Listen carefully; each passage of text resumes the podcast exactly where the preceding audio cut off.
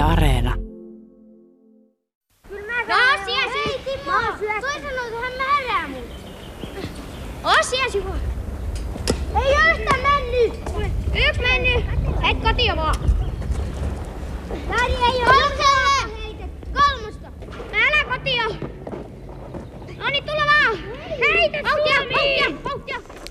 Siitä saattoi näppärin tunnistaa jo, että lasten liikuntaa tai lasten urheilua taustalla äänet kuvasivat. Tänään puhutaan siis Radiostadionissa koululiikunnan merkityksestä, toki myös historiasta ja tulevaisuudesta.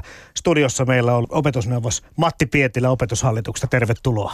Kiitoksia ja hyvää huomenta. Ja tässä lähetyksessä ääneen pääsee myös lasten ja nuorten liikuntakäyttäytyminen Suomessa, eli liitututkimuksen johtaja Sami Kokko sekä liikunnan opettaja ja urheiluvarmentaja Jukka Porenvirta. Ylepuhe. Torstaisin kello 10 ja Yle Areena. Radiostadion. Toimittajana Jarmo Laitaneva. Yle Puhe.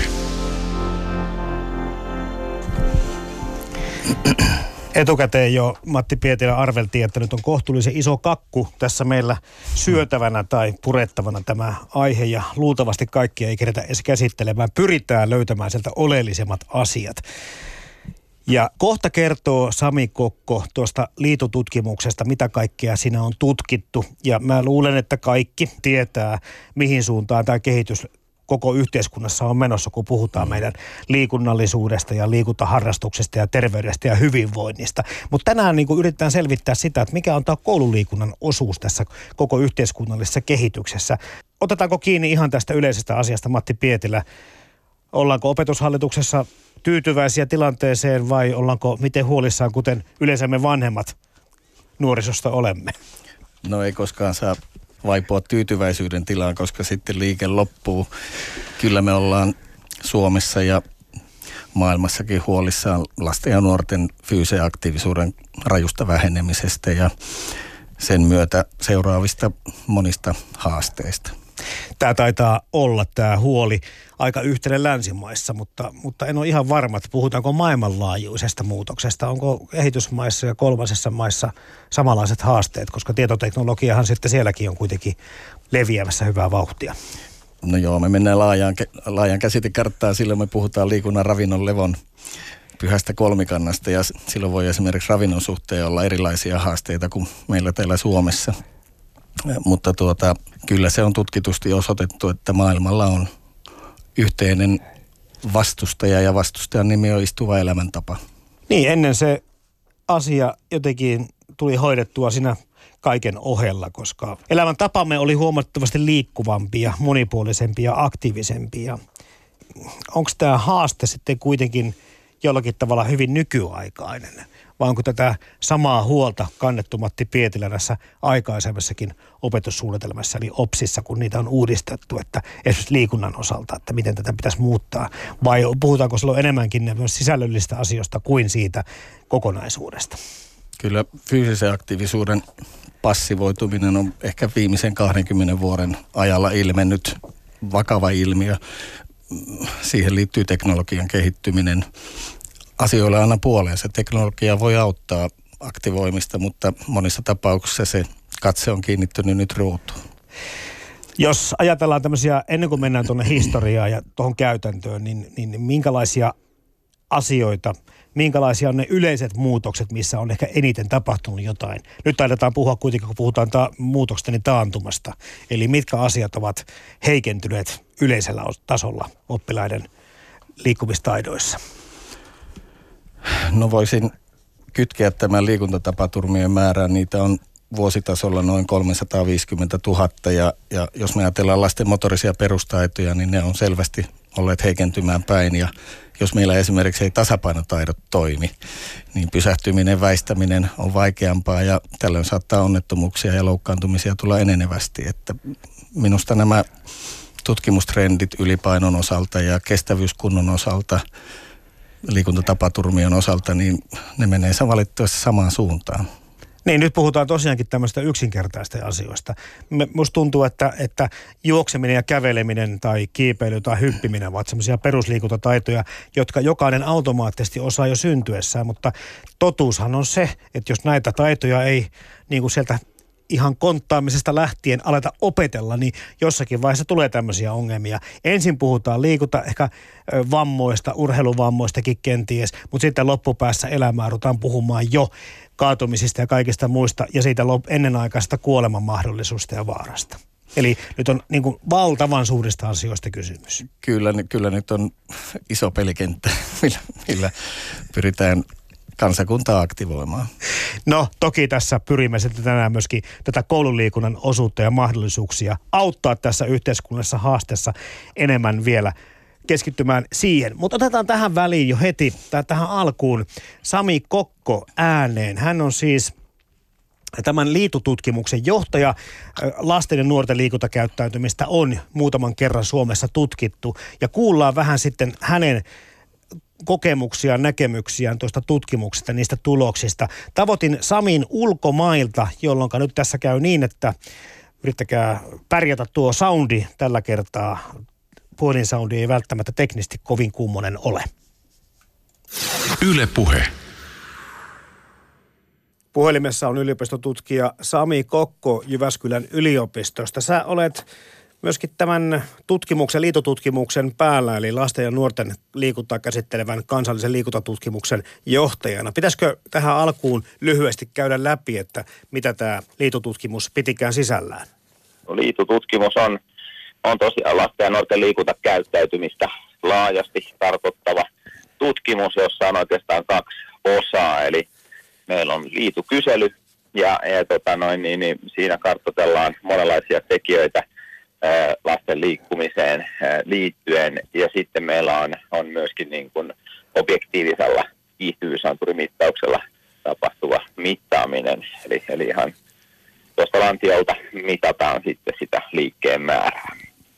Minkäs ikäisistä tutkimuskohteista tässä on nyt kyse? Meillä on liitu, liitututkimusta toteutettu nyt ää, kolmat, kolmatta kertaa kerätään tällä hetkellä juuri aineistoa. Meillä on 2014, 2016 ja nyt 2018 liitututkimukset. Ja 2016 meillä oli mukana 9, 11, 13 ja 15-vuotiaat ja nyt sitten 18, niin mukana on myös 7-vuotiaat. Eli meillä on 18 tulossa aineisto, jossa on koko peruskouluikä katettu. No tällä saa kyllä aika kattavan selvityksen siitä, että missä mennään, kun puhutaan suomalaisista koululaisista. Kyllä, kyllä saadaan ja, ja tota, liitu otanta on kaikkinensa niin sillä tavalla tarkkaan ää, tehty, että, että se, siitä voidaan puhua väestötasosta otoksesta, eli, eli saadaan koko maan kattava tilannekuva selville. Ja tietenkin tämä tulos, mitä sitten te tarkkailette siellä ja testailette, niin se näyttää siltä, että, että homma on menossa vähän niin kuin huonoa suuntaan keskimäärin tilanne näyttää siltä, että noin joka kolmas suomalaislapsi ja nuori liikkuu suosituksen mukaan riittävästi, eli, eli vähintään sen tunnin päivittäin. Ja vastaavasti sitten kaksi kolmesta ei liiku suosituksen mukaan riittävästi. Ja, ja tota, jos sitten vähän tarkastellaan tilannetta viikkotasolla hieman tuota suositusta löyhemmin, eli, eli tota, katsotaan – päivittäin liikkujen osuus, viisi, ku, viitenä kuutena päivänä viikossa liikkujen osuus ja sitten korkeintaan neljänä päivänä, niin, niin havainto on sen tyyppinen, että, että suomalaislapset ja nuoret jakautuu karkeasti kolmeen suurin piirtein samankokoiseen osaan, eli aktiiviset, melko aktiiviset, sitten vähemmän aktiiviset. Ja, ja sitten se, se, ihan se ääripää sitten siellä passiivisemmassa suunnassa, niin noin koko joukosta noin kymmenes, joka kymmenes on tällaisia passiivisia, eli nollana viiva kahtena päivänä viikosta sitten liikuntasuositusmäärä täyttyy. Jos me mennään vähän siihen liitotutkimukseen, tutkimusjohtaja Sami Kokko tarkemmin, niin minkälaista tekijöistä tämä lasten päivittäinen liikunta yleensäkään muodostuu? Eli onko siinä niin kuin monta eri osa-aluetta, miten ne on jaoteltu? No joo, kyllä, kyllä tota noin, niin, niin me ollaan lähetty, tai liitu, liitussa nimenomaan on kyselyssä hyvin laaja-alaisesti tarkasteltu näitä liikuntaaktiivisuuteen yhteydessä olevia tekijöitä ja kyllähän sieltä pystytään erottelemaan esimerkiksi, äh, jos nyt ajattelee lapsen arkea, niin, niin tota, siinä lähtee koulumatkaliikkumisesta liikkeelle äh, ne liikuntamahdollisuudet. sen jälkeen tietysti on se koulupäivän aika ja siellä monenlaiset äh, toimet, niin välituntiliikkumismahdollisuudet kuin, kuin tota, liikuntatunnit, muut mahdollisesti toiminnalliset tunnit, kerhotoiminta, jne. Sen jälkeen tullaan kotiin ja, ja sitten, sitten puhutaan sen jälkeen sitä, että on vapaa-aikaa. Eli iltapäivät, illat ja myös viikonloput ja siellähän sitten urheiluseuratoiminta on yksi, yksi mahdollisuus, mutta myös muita liikuntatilanteita kartoitetaan. Siis näyttää siltä, että lapset, etenkin pienemmät lapset, ovat löytäneet niin kuin harrastustoimintatasolla tämän urheilu, mutta riittääkö se? Joo, Liitu 2016 tutkimustulosten mukaan tosiaan meillä tällä hetkellä seuratoiminta osallistuu vähän kysymykset riippuen 50-60 prosenttia suomalaisista lapsista ja nuorista ja, ja oikeastaan jossain vaiheessa on osallistunut yli 90 prosenttia. Eli, eli sinänsä se on positiivinen asia, että seuratoimintaa löydetään, mutta, mutta tavallaan ihan yksin se ei, ei riitä niin kuin tässä liikunnan edistämisessä, että, että jos ajatellaan, että, että siellä on 8-9-vuotiailla vaikkapa kolme harjoitustapahtumaa viikossa tunnin mittaisia, niin sekä ei, ei, ei edes tarkoita sitä, että se olisi kolme tuntia yksilötasolla liikettä, vaan ehkäpä puolet se on puolitoista tuntia liikuntaa ei pelkästään se seuratoiminta, osallistuminen tuota riittävästi liikettä, ei myöskään huippurheilun näkökulmasta, eli, eli sitä liikettä tarvitaan sinne myös seuratoiminnan ulkopuolisen aikaan. Niin yksi haaste on varmaan tämä johon yhteiskunnassa voitaisiin vaikuttaa, on se, että tämä lasten liikkuminen ja liikunta jakautuu niin kuin hallinnollisesti aika moneen eri paikkaan, kun puhutaan siitä, että mikä kuuluu liikuntapolitiikkaan ja koulutuspolitiikkaan. Sitten siellä on liikennepolitiikkaa mukana, sosiaali- ja terveyspolitiikkaa, ympäristöpolitiikkaa. Mitäs luulette, jos tämä hallinnointi olisi yksinkertaisempaa, niin olisiko tällä saralla kenties jotakin mahdollisuuksia parantaa tilannetta? Kyllä mä uskoisin, että, että siinä, siinä päästäisiin parempaan lopputulokseen. Se on, se on juuri noin niin kuin, niin kuin kuvasit. Ja meillä on esimerkiksi terveyden edistämisen puolella ollut, ollut jo jonkin aikaa tällainen tavoitetila tai ajatus siitä, että terveys nähtäisi kaikissa politiikoissa mukana. Eli tässä niin kuin liikunta kaikista politiikoissa, eli tällainen poikkihallinnollinen asia. Tiedän, että tätä työtä on toki tehty erityisesti niin kuin valtion liikuntaneuvoston toimesta viime vuosina. Ja, ja yhtenä hyvänä esimerkkinä on esimerkiksi liikenneministeriön kävelyn ja pyöräilyn edistämisohjelma, jossa yhdistyy niin kuin liikunta, liikenne ja kestävän kehityksen tavoitteet. Että, että yritystä on, mutta, mutta varmasti myöskin vielä tehtävää. Liitotutkimusta taas tehdään ja kohta uudestaan minkälaisiin käytänteisiin kenties pyritään liitotutkimuksen tuloksilla? Joo, meillä on tosiaan liitotutkimus ja aineiston keruu nyt tästä kevään 2018 osalta käynnissä ja päättyy tuohon koulujen lukuvuoden päättymiseen ja, ja sitten on tarkoitus raportoida kuluvan vuoden lopussa tai ensi vuoden alussa. Ähm, liitotuloksia hyödynnetään laajasti, erityisesti liikuntapoliittisen päätöksenteon taustana ja, ja eri liikunnan tavalla edistämisohjelmien järjestelmien arvioinneista. Ähm, mutta ne tarjoaa kyllä tilannekatsauksen ihan kaikille liikunnan edistämisen parista työskenteleville esimerkiksi mukana oleville kouluille on lähetetty aikaisemmin, me lähetetään nytkin, niin liituraportti, raportit on netistä, sieltä valtion liikuntaneuvoston nettisivuilta vapaasti ladattavissa ja luettavissa. Tiedän, että liitutulokset me on, on jo nyt vähintään niin kuin vahvistanut sellaista lasten ja nuorten liikuntakäyttäytymisen tietopohjaa. Kun meillä on systemaattinen ja laaja tietopohja ja tiedon keruu, niin samalla siihen on niin kuin helppo ja hyvä pohjata. Eli, eli tavallaan sehän niin kun, kun perustellaan esimerkiksi liikunnan edistämisen tarvetta. Meillä on ajantasainen tieto olemassa. Liituraportti 18 tulee vuoden lopusta ja vuoden alussa, niin se ajoittuu aika, aika mukavasti myöskin tulevien eduskuntavaalien alle. Joten toivotaan sitten, että mahdollisimman moni edustajaehdokas ottaa liikunnan edistämisen agendalleen. Ja, ja meillähän on liikunnasta käynnissä myöskin tuo liikuntapoliittinen selonteko, joka, joka, jonka tarkoituksena on sitten linjata valtion liikuntapoliittisia tavoitteita ja toimenpiteitä tuleville vuosille yli puolueen rajojen. Joten tästä tietysti sitten liikuttavakin toivoa ja uskoo, että liikunteen edistäminen on, on muun muassa liikututkimuksen tuottaman tiedon ansiosta niin vahvan panostuksen kohteena myös tulevaisuudessa. Yle Puhe. Näin kertoo siis liitotutkimuksesta, joka on tämmöinen lasten ja nuorten liikuntakäyttäytyminen Suomessa tutkimus. Sen johtaja Sami Kokko. No mites opetusneuvos Matti Pietilä, tämä liitu, onko hyvä apuväline vaikka, jos puhutaan opetusministeri, opetushallituksesta? Ehdottomasti. Ja, ja se, että tutkijatahot ovat löytäneet toisiaan, niin aletaan saada tämmöistä kattavaa laajaa tietopohjaa yhteistyön kautta. Öm, tämä on suuri tämä muutos. Eli, eli mitä liitotutkimuksessa on tapahtunut on se, että me saadaan objektiivista tietoa fyysisestä aktiivisuudesta ja varmasti kyselytutkimuksissa ne vastaukset äityvät olemaan ehkä semmoisia toivotunlaisia. Se on vähän kuin meillä se alkoholitutkimus, kun annetaan se, niin se on aina puolet vähemmän näitä viikoittaisia oluita tai punavinilaseja merkataan niihin kyselyihin. Niin, jos noin olet vastannut. mutta, mutta tuota, Totta kai. Joo, kyllä, kyllä objektiivinen tieto on fakta, faktisempaa mm. tietoa ja, ja tuota, tietoa tulee käyttää toimintojen valmistamisen pohjana. Silloin on suunta oikea.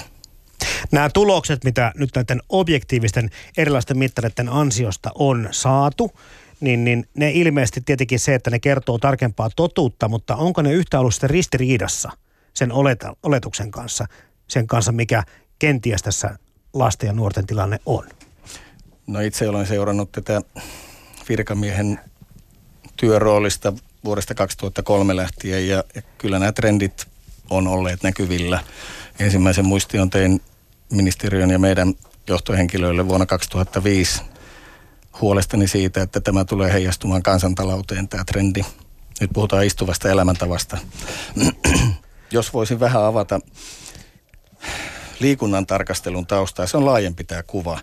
Eli, eli meidän väestön huoltosuhteen muutos on, on, on raju tällä hetkellä. Eli pari vuotta sitten, kolme vuotta sitten meillä oli jo tilanne sellainen, että meidän väestöstä, koko väestöstä alle puolet on työikäistä. Ja kun me mennään kymmenen vuotta eteenpäin, niin yksi kolmasosa on työikäistä. Ja tämä tarkoittaa, jos me oltaisiin elämänmittaisella vaelluksella, me lähdetään sille vaellukselle rinkkaselässä. Tällä hetkellä työikäisillä niitä rinkkoja on kaksi. Ja kymmenen vuoden päästä niitä rinkkoja on kolme. Ja ne on aika painavia – niin nyt ei olekaan enää ihan yksilösti, että millainen se fyysinen toimintakyky on. Siinä vähän tarvitaan yleiskuntoa ja jalkalihaksia vähän enemmän kuin aikaisemmin. Joo, kaikki neensä toimintakykyä, eli fyysistä, sosiaalista mm. ja psyykkistä. Ylipainotrendit on ollut näkyvillä. Tällä hetkellä 2-16-vuotiaista meillä on noin viidennes on lapsista ja nuorista on ylipainoisia. Ja Sami toi hyvin esille liitotutkimuksen tuloksia. Meillä on opetushallituksen omia oppimistulosten arviointeja ja sieltä löytyy 15-vuotiaista esimerkiksi fyysisen aktiivisuuden osalta, että 10 prosenttia saavuttaa terveyden kannalta katsotun minimin.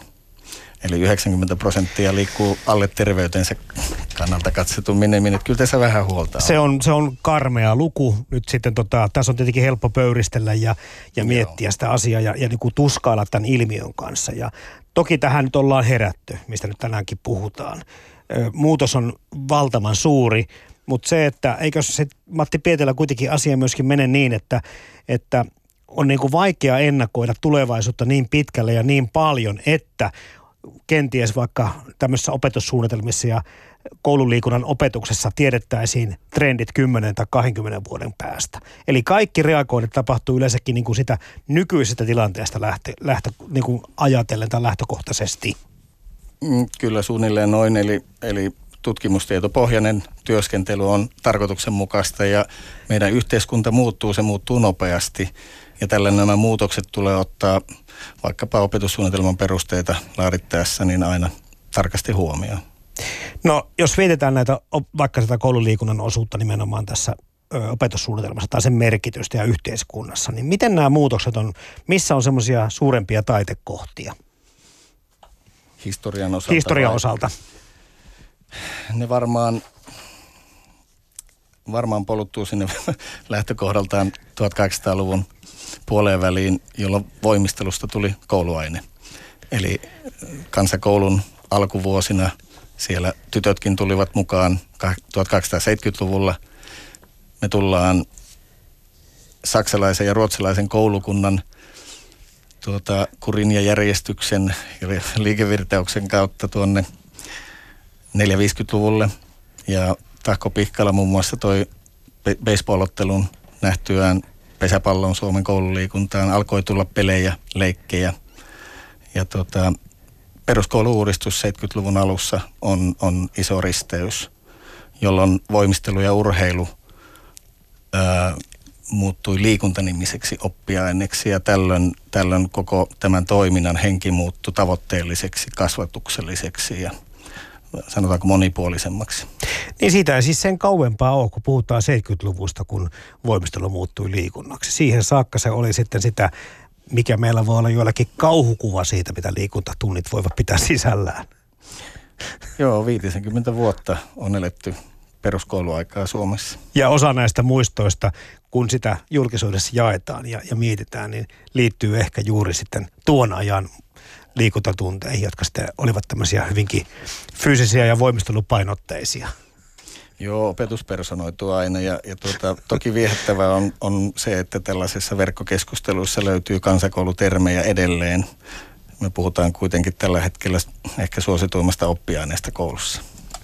Kaikkihan alkoi hyvin kauan sitten, eli kaikki alkoi keisarillisen senaatin kirjeestä, jolloin liikunta määrättiin viralliseksi koulujen oppiaineeksi vuonna 1843. Tuosta ajasta on menty pitkä matka eteenpäin ja koulujahan ennen kaikkea Suomeen perustettiin vuonna 1866, jolloin kannettiin tuo kansakouluasetus. Joo. Oikeastaan jos ajatellaan, että se on 1800-luvun loppu, Matti Pietilä, joka, joka on niin kuin tämän koko vyhdin laittanut käyntiin aikanaan, ja silloin se on ollut tuommoista voimistelupainotteista.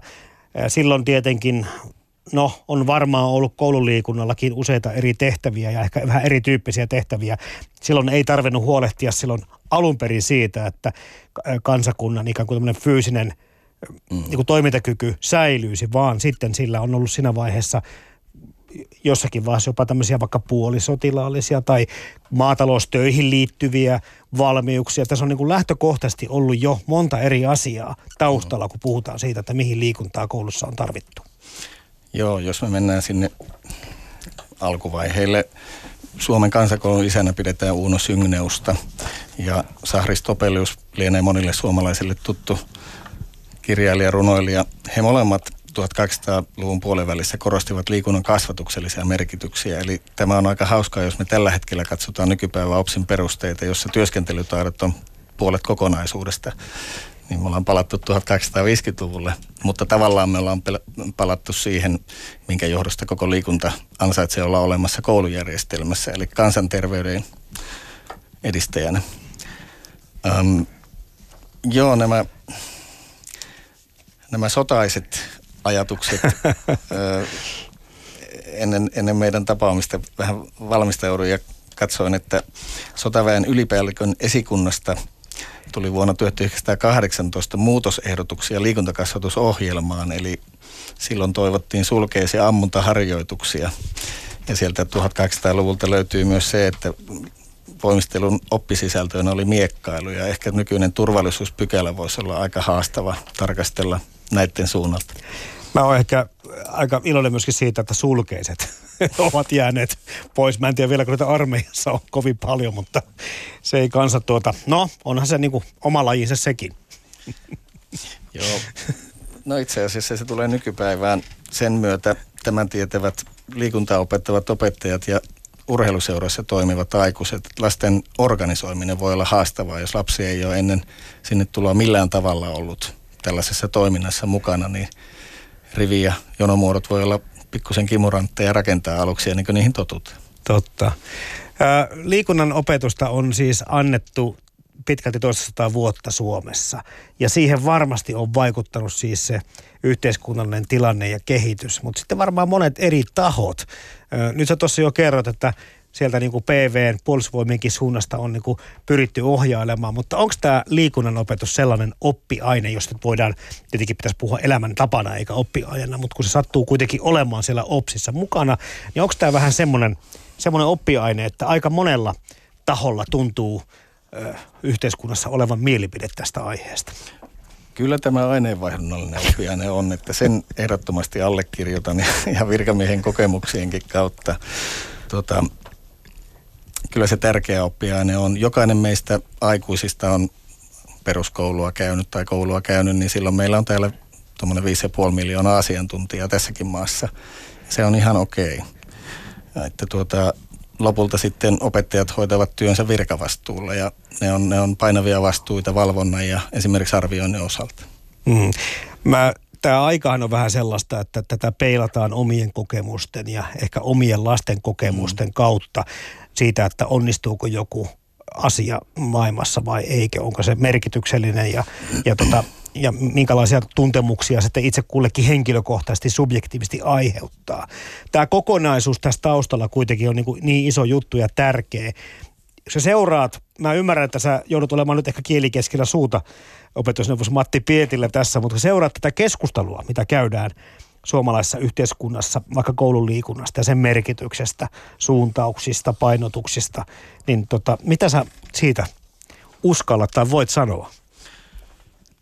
Kyllä, kyllä liikunnan ja fyysisen aktiivisuuden merkitys on, kyllä se tavallaan kirkastuu, se kirkastuu tutkimustietojen myötä ja, ja tämän huolen myötä, mikä me nähdään silmissämme ja silmiemme edessä muutoksena, että jos miltei kaksi vuosisataa sitten liikunnan perusteluna oli koululaisten jaksaminen ja liikuntakasvatus, niin me ollaan samassa tilanteessa. Eli me ollaan edelleen huolissaan koululaisten yleisestä jaksamisesta, toimintakyvystä ja sanotaanko näin, että kansanterveydellisin perustein tämä oppiaine ponnisti matkalleen ja nyt on tullut rinnalle kansantaloudelliset perustelut. Hmm. Onko tämä keskustelu kuitenkin, mitä julkisesti, julkisuudessa käydään, niin keskittyykö se oikeihin asioihin? sun näkökulmasta tai opetushallituksen näkökulmasta? No henkilökohtaisesti olen itse ollut tarkka siinä, että tässä on ihan turha lähteä mitään tahoa tai henkilöä syyttelemään, vaan tämä on yhteistyön ponnistuksen paikka. Kyseessä koulu, kodit, urheilujärjestelmä. Kyllä meidän tarvitsee kääriä yhdessä hihamme kaikkien aikuisten, että me saadaan lapset nauttimaan liikunnastaan ja pitämään itsestään huolta. Mutta tämä koululiikunnan, vaikka puhutaan tuntimääristä, puhuttiin äsken mm. historiassa, mistä se on alkanut. Ja aikanaan sitä voimistelua, sitähän on ollut aika paljon suhteessa siihen niin kuin viikkotuntimäärään, mitä sinne on nyt. Joo, sitä voimistelua oli vuodesta 1843 viisi tuntia viikossa. Silloin no se muuten, on jotain. Silloin muuten ainoastaan, ainoastaan pojat saivat voimistella. Eli vuonna 1972 1200-luvulla tytölle tuli voimistelu, jolloin tuntimäärä vähennettiin kahteen. Ja suunnilleen se on sama määrä tälläkin hetkellä. Mutta viisi on niin kuin lähtökohtaisesti ollut aikanaan. Nyt to, to, totta kai sitten voimistelu on joutunut antamaan tilaa sitten monelle muille. Yhteiskunnallinen kehitys on tietenkin semmoista vauhtia mennyt eteenpäin, että uusia oppiaineitakin on syntynyt sen jälkeen aika paljon. Kyllä se on varmasti aika vahvaa edunvalvontakenttää, että liikunta on sikäli säilyttänyt vahvoin perusteen kansanterveys, kansantalous, kasvatuksellisuus hyvin terveisiin elämäntapoihin. Se on säilyttänyt vahvasti paikkaansa perusopetusjärjestelmässä. Tuntimäärät liikunnan osalta vuonna 1994, niin se tietysti vähän huolestuttaa, että aina vaan vähenee ja vähenee. Että kuka sitten lopulta ja loppujen lopuksi vastaa tästä liikunnasta, niin sitä, sitä me mietimme täällä työtä tehdessämme, että mistä saataisiin muutama tunti lisää, niin asiat olisi ehkä toisella mallilla. Tämä on semmoinen yleinen tietysti huoli sitten kellä tahansa aineenkin opettajalla siitä, että mm. ettei nyt sitten oma oppiaine kovin paljon vähene. Tai keskustellaan aika paljon julkisuudessa taideaineiden suhteessa sitten näihin tämmöisiin teoreettisempiin aineisiin. Ja, ja se huoli tietysti lähtee, lähtee tietysti ihan niin kuin aiheesta monella, mutta sitten kun puhutaan liikunnasta ja liikkumisesta ja liikkumistaidoista ja tästä fyysistä rasituksesta, Matti Pietilä, niin sitten puhutaan vielä mun mielestä niin kuin erilaisella rintaäänellä siitä, mikä, mikä sen tärkeys on. Nämä tunnit, mitä sanoit tässä, ne on viime aikoina sitten ollut sitten, sitten kun se kahteen tuntiin supistui, niin suurin piirtein sitten paria viikkotuntia. Kyllä, ja nyt poliittinen päättäjä kyllä teki ison reagoinnin vuonna 2012, eli valtioneuvoston asetus yleisistä tavoitteista ja tuntijaosta, jonka pohjalta uudet OPSin perusteet on tehty. Eli liikunnalle tuli kaksi vuosiviikkotuntia lisää. Se kokonaismäärä on perusopetuksessa 20 vuosiviikkotuntia. Käytännössä tarkoittaa, että siellä on kaikille yhteisiä liikuntatunteja 2-3 viikossa. Eli kyllä se on, on se merkittävä askel tällaisessa tuntia on nollapelissä, että liikunnalle ne kaksi tuntia tuli. Se on kuitenkin lisäyksenä 76 tuntia ja tuota, kertaa kaksi anteeksi 76 tuntia, ja se tarkoittaa käytännössä opettajille palkkarahana noin 5 miljoonaa euroa lisää. Joo, puhutaan tietenkin rahasta aina, kun puhutaan mistä mm. tahansa uudistuksesta. Sä oot tätä, Matti Pietilä, tätä uutta opsiasta sorvannut. Millainen homma tämmöisestä kansallisesti, kansallisesti näinkin tärkeästä ydinkysymyksestä huolehtiminen oikein on? Ei se yksilöurheilua ole, kyllä se on tuota, joukkuepeliä. Että ehkä siellä on joku virkaroolissa räätälöimässä, mutta kyllä se porukalla rakennetaan ja, ja se on ollut hyvin osallistava prosessi. Ja, ja kiitos kaikille, ketkä mukana olivat, että me saatiin paljon kommentteja. Meillä oli avoimia kommentointimahdollisuuksia tuolla verkossa ja, ja kyllä kansalaiset on ollut suoraankin paljon yhteydessä, että, että kyllä me ollaan kaikki näkökulmat otettu työryhmän työskentelyssä aikanaan huomioon ja lopputulema on mielestäni erittäin onnistunut. Tarkoittaako se sitä, että niin, e, e, e, miten usein näitä opseja vaikka liikunnan osalta muutetaan? No liikunta kulkee, liikunta kulkee ison veneen kyydissä, eli se on perus, perusopetuksessa noin 10 vuoden välein. Jos menee vähän taaksepäin vuonna 1985 94, 2004 ja nyt me eletään uusia, uusimpia perusteita eli 2014, että jokainen varmaan helposti ymmärtää, että kymmenessä vuodessa yhteiskunta muuttuu tosi paljon, että kyllä niitä perusteita tulee päivittää. Niin ja se saattaa se muutosvauhti kiihtyäkin, että mm, onko kymmenen vuotta jossakin vaiheessa voi olla, että on aika pitkäkin väli. No tämä valtakunnallinen OPS-peruste usein kuvaan liikuntatermeillä, että jos me puhutaan valtakunnallisista pelikentän rajoista, niin sitten yksittäiset koulut, opetuksen järjestäjät, niin sillä tasolla sitten tehdään vuotuisia opetussuunnitelmia, joissa otetaan huomioon vaikkapa yksittäisen koulun resurssit ja olosuhteet. Niin ja sitten että tässä ehkä unohtuu tässä keskustelussa, kun tulee sitä kritiikkiä oikealta ja vasemmalta ja ovesti ja ikkunoistakin aika paljon varmasti virkamiehille, mistä tahansa uudistuksista, että tämmössä monta kertaa puhutaan kuitenkin raameista, joka tarkoittaa sitä, että, että sillä ei tarkkaan määritellä tai tarkkaan sidota kenenkään käsiä, vaan annetaan tietyt puitteet, että tässä välissä kun toimitte, niin kaikki menee niin kuin hyvin ja kaikki niin kuin ehdot täyttyvät ja, ja periaatteessa nämä hyvät opetussuunnitelman rajat antaa vaan niin kuin enemmän mahdollisuuksia, jos ne on niin kuin tarpeeksi laveat. Juuri näin. Ja tuota, pohjana siinä on se, että esimerkiksi opettajalla virkavastuisena on pedagoginen toimivalta määritellä ne toimivat opetussisällöt, jotta valtakunnalliset tavoitteet pystytään saavuttamaan oppilaiden osalta.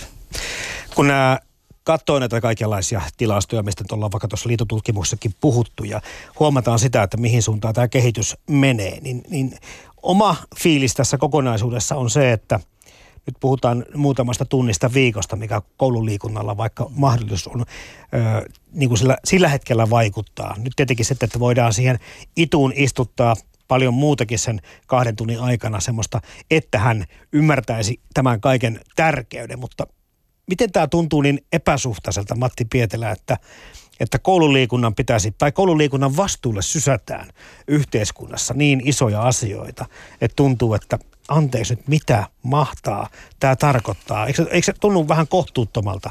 Tai minusta tuntuu ihan niin kuin tuntuu vähän hullultakin, että me vanhemmat ollaan kovia ulkoistamaan tänä päivänä mitä tahansa. Ja mäkin siellä kolme poikaa ja katselen niitä liikuntatunteja ja liikuntanumeroita ja muuta ja mietin vaan, että mitenhän tuota opettaja parat tästä hommasta tulee selviämään. Kyllähän OAIin selvitysten, ihan viimeisten selvitysten mukaan opettajat kokevat suurta kuormitusta työssä ihan näissä vuorovaikutuskysymyksissäkin lähtökohtaisesti perusopetuslain mukaan opetuksessa tulee olla yhteistyössä kotien kanssa. Se, on, mm. se on tosi tarkoituksenmukaista. Mm, koulu on kodin kasvatuskumppani, mutta kyllä se marssijärjestys tulisi olla niin, että huoltajalla on ensisijainen vastuu lapsen kasvatuksesta. Koulujärjestelmä tukee sitä. Ja ehkä, ehkä meidän kulttuurissa ja yhteiskunnassa tapahtuvia tota, polulta horjahduksia näkyy sitten enenevästi tuolla koulumaailmassa, sen arjessa näissä tilanteissa, kun ihmiset kohtaavat toisiaan ja ei ne helppoja ole. Kuunnellaanpa käytännön esimerkkiä. Seuraavaksi puhelimessa on Jyväskylästä liikunnan opettaja ja urheiluvalmentaja Jukka Porevirta.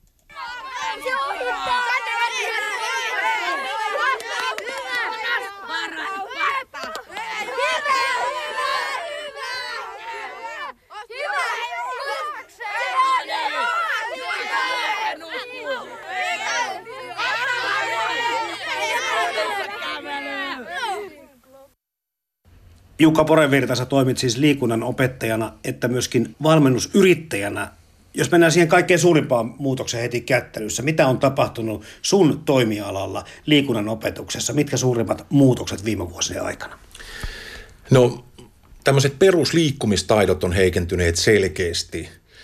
Ihan juokseminen, heittäminen, ne tuntuu olevan jo haasteita, että, että, että jos mulla on tällä hetkellä yläkoulussa seitsemäsluokkalainen poika, joka ei osaa ajaa polkupyörällä, ei osaa uida, ei osaa heittää palloa teknisesti yläkautta, heittää alakautta palloja, niin silloin on todellisten haasteet edessä, kun puhutaan, että meidän pitäisi liikuttaa lapsia niin paljon, että se edistäisi niiden terveyttä. Ja Mä oon toiminut 28 vuotta nyt liikunnanopettajana ja ensimmäistä 10 vuotta mä olin alakoululiikunnanopettaja tai alakoululuokanopettaja, jossa opetin liikuntaa ja sitten sen jälkeen siirtynyt yläkouluun, niin, niin viimeiset 10 vuotta on ollut kaikkein dramaattisinta. Muutos on ollut niin kuin ihan merkittävä siinä, että miten heikkoja liikkujia monet lapset tänä päivänä on. Toki tilanne on polarisoitunut, että ne lapset, ketkä liikkuu paljon, ne liikkuu todella paljon, ne on todella hyvässä fyysisessä kunnossa ja heillä on hyvät liikkumistaidot. Mutta sitten taas ne, ketkä ei liiku, niin ne on erittäin huonossa jamassa tällä hetkellä ja siitä meidän pitää olla huolissaan. Onko se ihan oikeasti tavallista, että tänään sitten kokeillaan koripalloa ja yhtäkkiä niin se, että hetkinen koripallo, että ensinnäkin mikä A on koripallo, mikä kokoinen pallo, mikä värinen, mihin sitä pitää laittaa, mikä on kori, miten sitä pomputetaan, mitä pitäisi osata heittääkin. Törmät sä ihan tämmöisiin konkreettisiin asioihin? No kyllä todellakin ja just nimenomaan näin, että meidän liikuntapaikat on rakennettu yhteiskunnan varoilla ja ne on kaikki nykyään sitten varattuja ja, ja ne ei ole vapaassa käytössä kovinkaan useasti. Ja sitten jos lapsi ei ole tottunut liikunnalliseen elämäntapaan, niin hän törmää sitten koulussa eka kertaa näihin esimerkiksi pallolulajeihin. Uuden opetussuunnitelman mukaan nyt sitten ei tarvitse opettaa niitä kilpailumuotoisia lajeja, mutta opetetaan välinehallintaa, joka on esimerkiksi pallon kuljettaminen pomputtelemalla ja pallon heittäminen koriin tai kohteeseen tai maaliin. Niin jos nämä kaikki taidot on jäänyt opettelematta, kun siihen ei ole tarjottu mahdollisuutta, niin silloin todellakin ollaan siinä pisteessä, että eka kertaa tehdään koripalloheittoja sitten alakoulussa tai sitten viimeistään yläkoulussa. Ja, ja semmoisten lasten määrä lisääntyy huolestuttavasti, ketkä ei pääse tämmöiseen omaehtoiseen liikuntaan silloin, kun olisi ne kaikkein tärkeimmät vuodet. No vieläkin mä tässä jankutan tästä lajitaidosta sen takia, että kun mietit sitä, mitä seuraamuksia on tämmöisellä asialla kuin urheilukulttuuri tulevaisuudessa. Jos nyt sitten koulussa ei päästä koskaan sille tasolle, että opeteltaisiin lajeja, saati sääntöjä, niin mitä tapahtuu sitten, sitten 20 vuoden päästä? Minkä verran näitä harrastajia ja minkä verran meillä tulee huippuja ja kilpaurheiluja ja, semmoisia niin sarjoja, mitä pelataan Suomessakin kaikesta palvelulajeista, niin minkälaisia näkymiä tämä voi avata? Mä ajattelin tämän asian niin, että tämmöinen kasvatus ja liikuntakasvatus sysätään koulujen ja liikuntaseurojen piikkiin. Tavallaan vanhemmat ulkoistaa nyt tämän asian ja sitten sen jälkeen siitä maksetaan hintaa.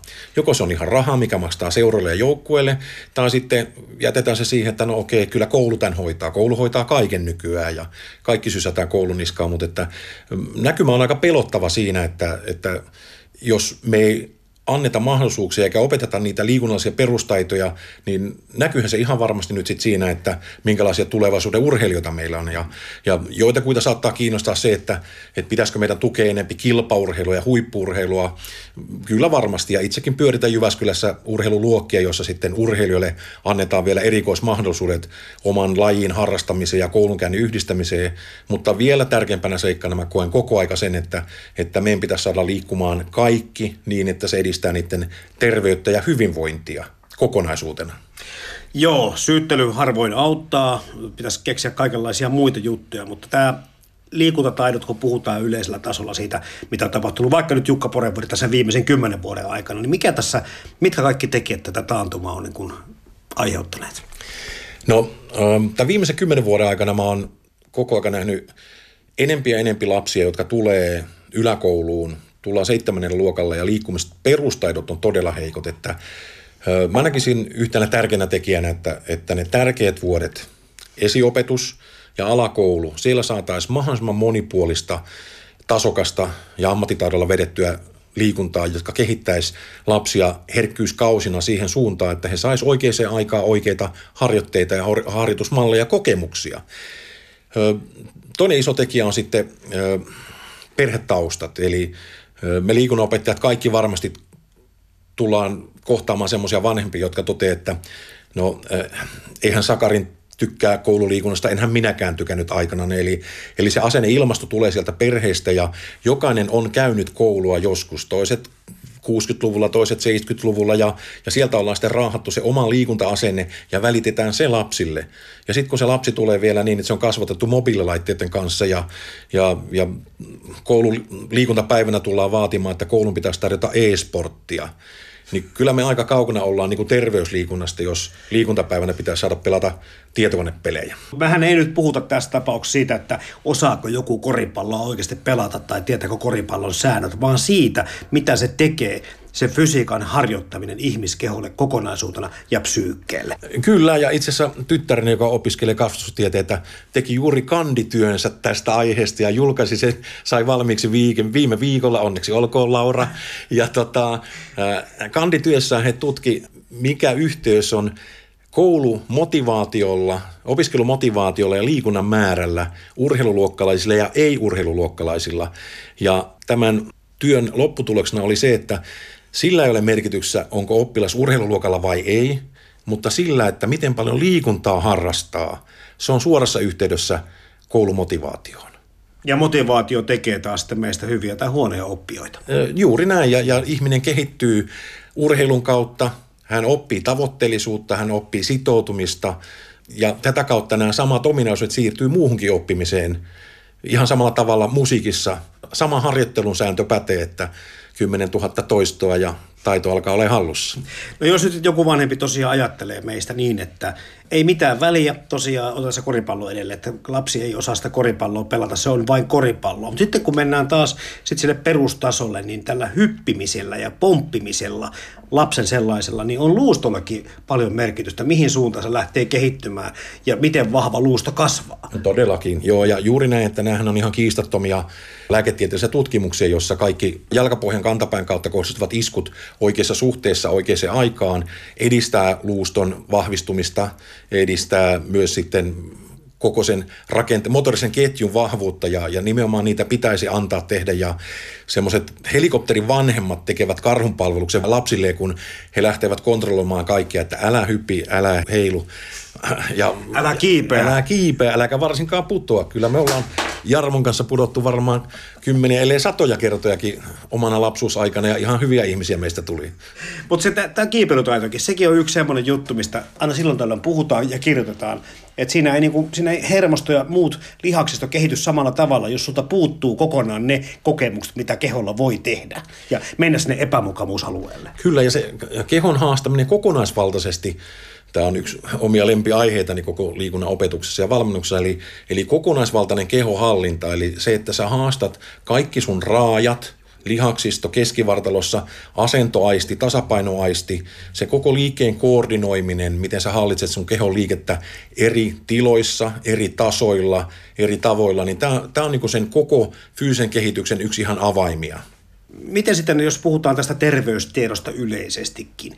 no pisatulokset on pikkusen laskeneet, mutta yleisesti tuntuu, että koulunkäynnissä pärjätään muuten, mutta tämä liikunta on sukeltanut, tai liikuntataidot ovat lapsilla sukeltaneet jonkin verran. Miten muuten ymmärretään ja tiedetään siitä, miten hyvin tukee terveyttä ja tulevaisuutta, että harrastaisi liikuntaa aktiivisesti ja säännöllisesti? Tästä valmistuu väitöskirja Jyväskylässä julkaisu muistaakseni kuukausi sitten. Ja, ja nimenomaan tämä liikunnallinen elämäntapa – on ihan merkittävässä roolissa sitten ihmisen myös muiden elämän osa-alueiden kanssa, että, että koulumotivaatio, sosiaaliset suhteet, sosiaaliset taidot kehittyy ja, ja nimenomaan se liikunnan määrä, että se olisi riittävää.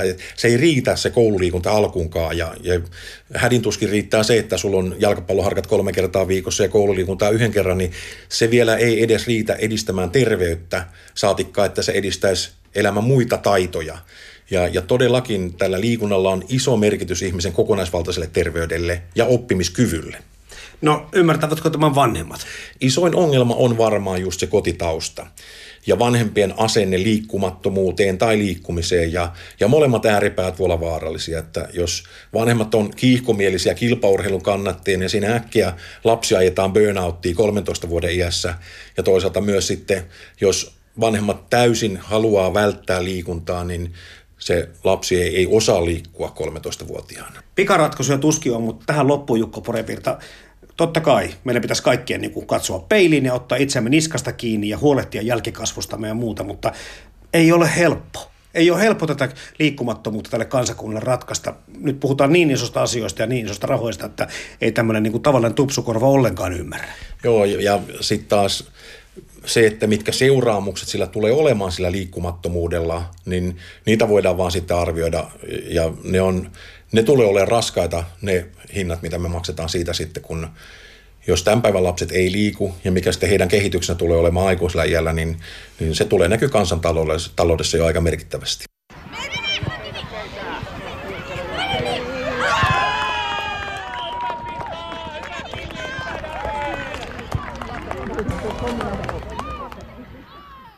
Näin kertoo siis liikunnan opettaja ja urheiluvalmentajanakin toimiva Jukka Porevirta Jyväskylästä Viitaniemen koulusta taitaa hän tai Viitaniemen koulussa toimia opettajana. Mutta hei, kustannuksiin jäätiin opetusneuvos Matti Pietilä Jukka Porevirran kanssa. Ja pitäisikö meidän puhua tässä hommassa rahasta, koska nämä summathan on nyt taas suurempia kuin Eurojackpot-voitot. Joo, kyllä tässä tukirahoituksia on menossa nyt sohvan pohjalle. Tuota, taisin sanoa itsekin aikaisemmin, että liikunnan perusteluita nykypäivänä on kansanterveys ja kansantalous. Valtioneuvosto tilasi selvityksen liikun, liikkumattomuuden kustannuksista ja tämä julkaistiin 15.3. tänä keväänä. Ne kustannukset vuositasolla maalle nimeltä Suomi on 3,2-7,5 miljardia euroa. Järkyttävä summa. Kyllä se näin on ja, ja 10 vuoden päästä se lisääntyy noin kolmanneksen ja 20 vuoden päästä kaksi kolmasosaa. Ja me puhutaan nyt vakavista kysymyksistä. No oikeastaan me puhutaan tällä nyt sitten, kun puhut tuosta huoltosuhteesta aikaisemmin, puhutaan hyvin konkreettisella tasolla Suomen tulevaisuudesta. Kyllä, se on merkittävä kysymys, mm. että millaisessa ryhdissä kansakunta kulkee.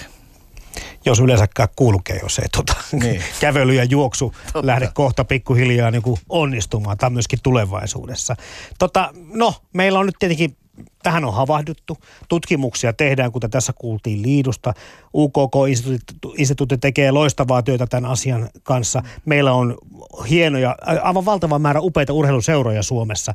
Meillä on järjestöt, jotka tota, tietenkin siellä yläpuolella koordinoivat tätä asiaa. Meillä hallituksessa on kärkihankkeita, eli yhteiskunnassa on havahduttu tähän tilanteeseen. Kyllä. Ja, ja, ja tämä niin kuin tietoisuus on niin kuin oikeastaan mennyt läpi kaiken, mutta mä koko ajan mietin, että, että tota, vaikka tämä hallituksen kärkihankkeisiin liikkuva koulu tai muuta kuuluu, niin miten, miten meidän vanhempien tietoisuus siitä, että osaammeko, osaammeko nyt olla niin kuin valppaana tämän asian kanssa vai, vai ettei tässä nyt kävisi niin, niin kuin mä oon tässä vähän aikaisemminkin vihjellut siihen suuntaan, että me vanhemmat jätämme mielellään sitten sen, että jos, jos tota niin, niin englantiakaan ei Suome, äh, kotona kukaan osaa puhua, niin kyllä se koulussa se oppii.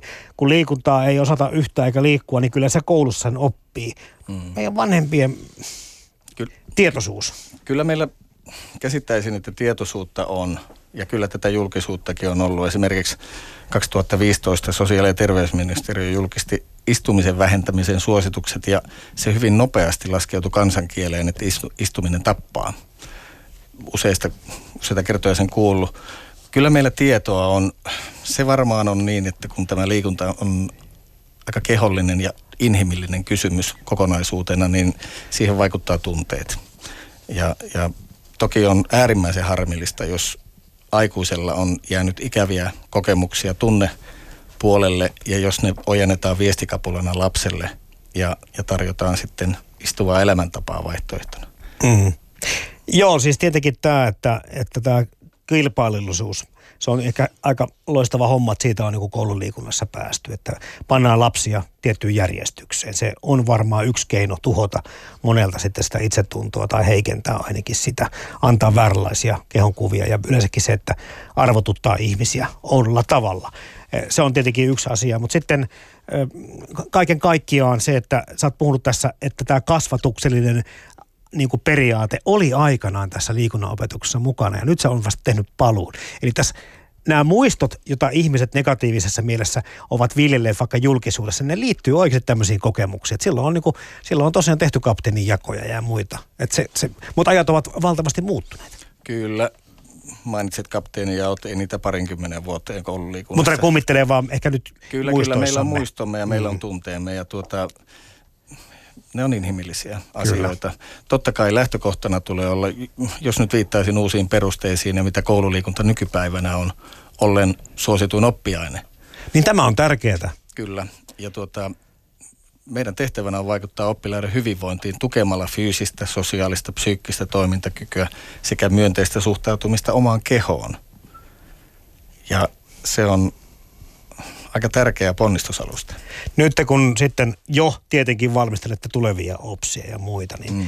minkälaisia, no haasteet me tiedetään, me ollaan puhuttu niistä kohta Matti Pietilä tunti, mutta minkälaisia asioita, miltä tämä liikunnan opetuksen tulevaisuus sun silmin näyttää?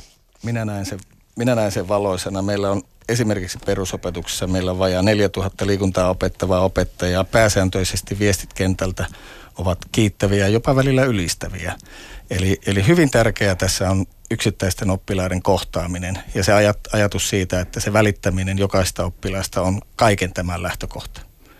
Ja, ja tuota, minusta tuntuu, että opettajien tunne- ja vuorovaikutustaidot ovat kehittyneet sille tasolle, että liikunta kohtaa tämän meidän muuttuvan yhteiskunnan niin kuin se tulee ryhdist, re, reilusti ja ryhdikkäästi jokainen lapsi kohdata. Et, et näen tämän valoisena.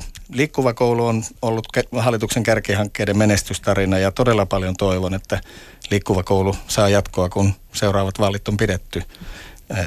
Siellä ollaan menty rakenteisiin ja koulupäivä on alkanut muuttumaan toiminnallisemmaksi, aktiivisemmaksi ja, ja kaikki tämä virtaa hyvinvoinnin laariin ja oppimisedellytysten laariin. Niin tässä nyt on tietenkin puhuttu me pääsääntöisesti sitä koululiikunnasta ja sen merkityksestä, mm. mutta tietenkin se, että mikä on sen mahdollisuus vaikuttaa näin suureen asiaan sillä muutamalla viikkotunnilla, niin se on tietenkin sitten ihan oma juttunsa, mutta se, että tämä aktiivisuus tämän liikkuvan koulun ansiosta, mutta ehkä myöskin sitten koulumatkat, kun mietitään, eikös joku tutkimus kertonut siitä, että jos vanhemmat kuljettavat lapsiaan kouluun, niin tuota, oppimistulokset saattavat olla huonompia.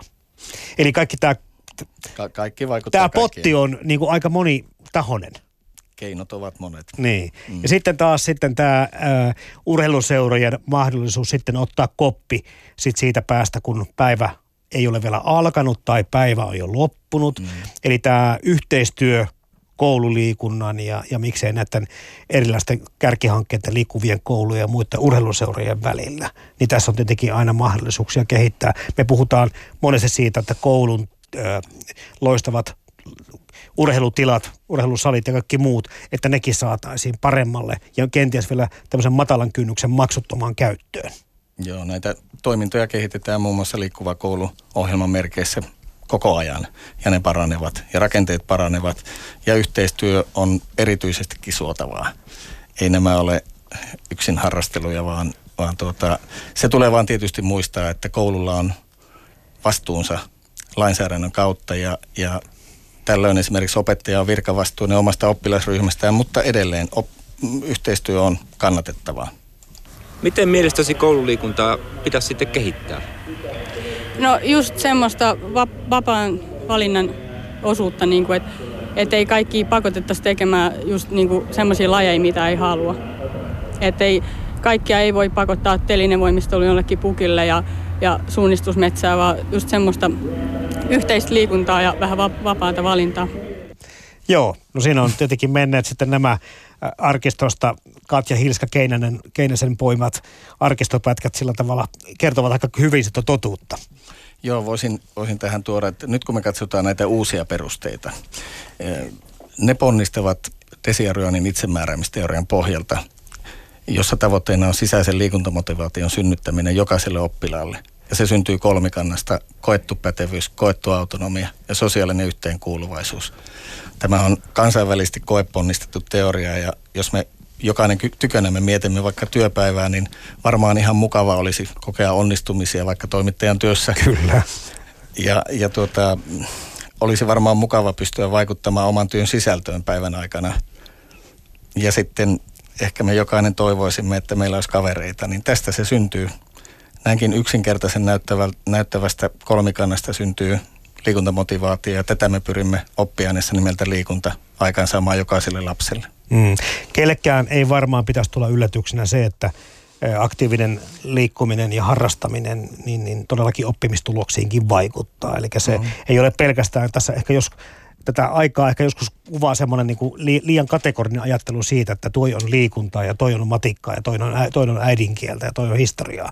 Kun se, että tämä liikkuva koulu ja koko kokonaisvaltainen ajattelu, mistä Matti Pieteläs on tänään meille kertonut, niin, niin tämä on kokonaispaletti, missä, missä niin kuin on kyse sekä kansakunnan tulevaisuudesta, terveyskustannuksista, mutta kenties myös niistä PISA-tuloksista. Kyllä, liikunnalla on tutkitusti merkittävä mahdollisuus vaikuttaa myönteisesti oppimisedellytyksiin ja me puhutaan myös koulumotivaatiosta, työrauhakysymyksistä, yleensä vuorovaikutuksesta oppilaillekin keskenään. Liikuntatunneilla opetetaan tunnesäätelyä, tunteiden tunnistamista, toisten huomioon ottamista. Nämä työskentelytaidot on nykypäivän kansalaisen tärkeitä taitoja, olla ihmisiksi. Ja edelleenkin se, mikä ei ole oikeastaan paljon muuttunut, on se, että sekä urheilta opettajat, urheiluopettajat, liikunnanopettajat, mutta myöskin nämä urheiluvalmentajat tekevät työtä persoonallaan. Ja tämä on aika tärkeä tekijä muistaa, että tämä ruohonjuuritason tekeminen, ja sieltä ponnistaa aika paljon ja ne on aika tärkeässä roolissa. Kyllä, se on juuri näin. Se on merkittävää arvokasta työtä ja jokainen, jokainen joka kokee tärkeäksi lasten siivittämisen hyvälle, terveelliselle, liikunnalliselle elämänpolulle, niin on varmasti oikeassa paikassa.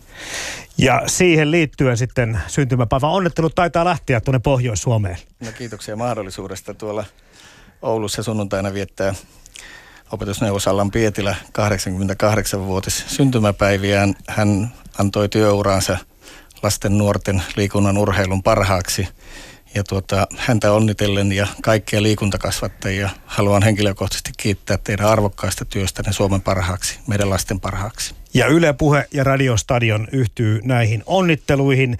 Ja kuten sanot tuossa jo Matti Pietelä, tämä työ, mitä sitten tuolla kentällä tehdään, niin se on niin arvokasta ja toivon kyllä, että tota, myöskin oppilaat ja vanhemmat sen ymmärtävät, että tässä kaikki yhteiseen pottiin työskentelevät.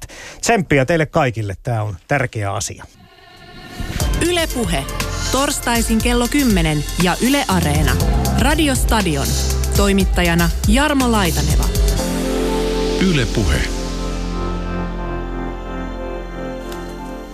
Ja tänään siis vierana Matti Pietilä, Jukka Porevirta ja Sami Kokko.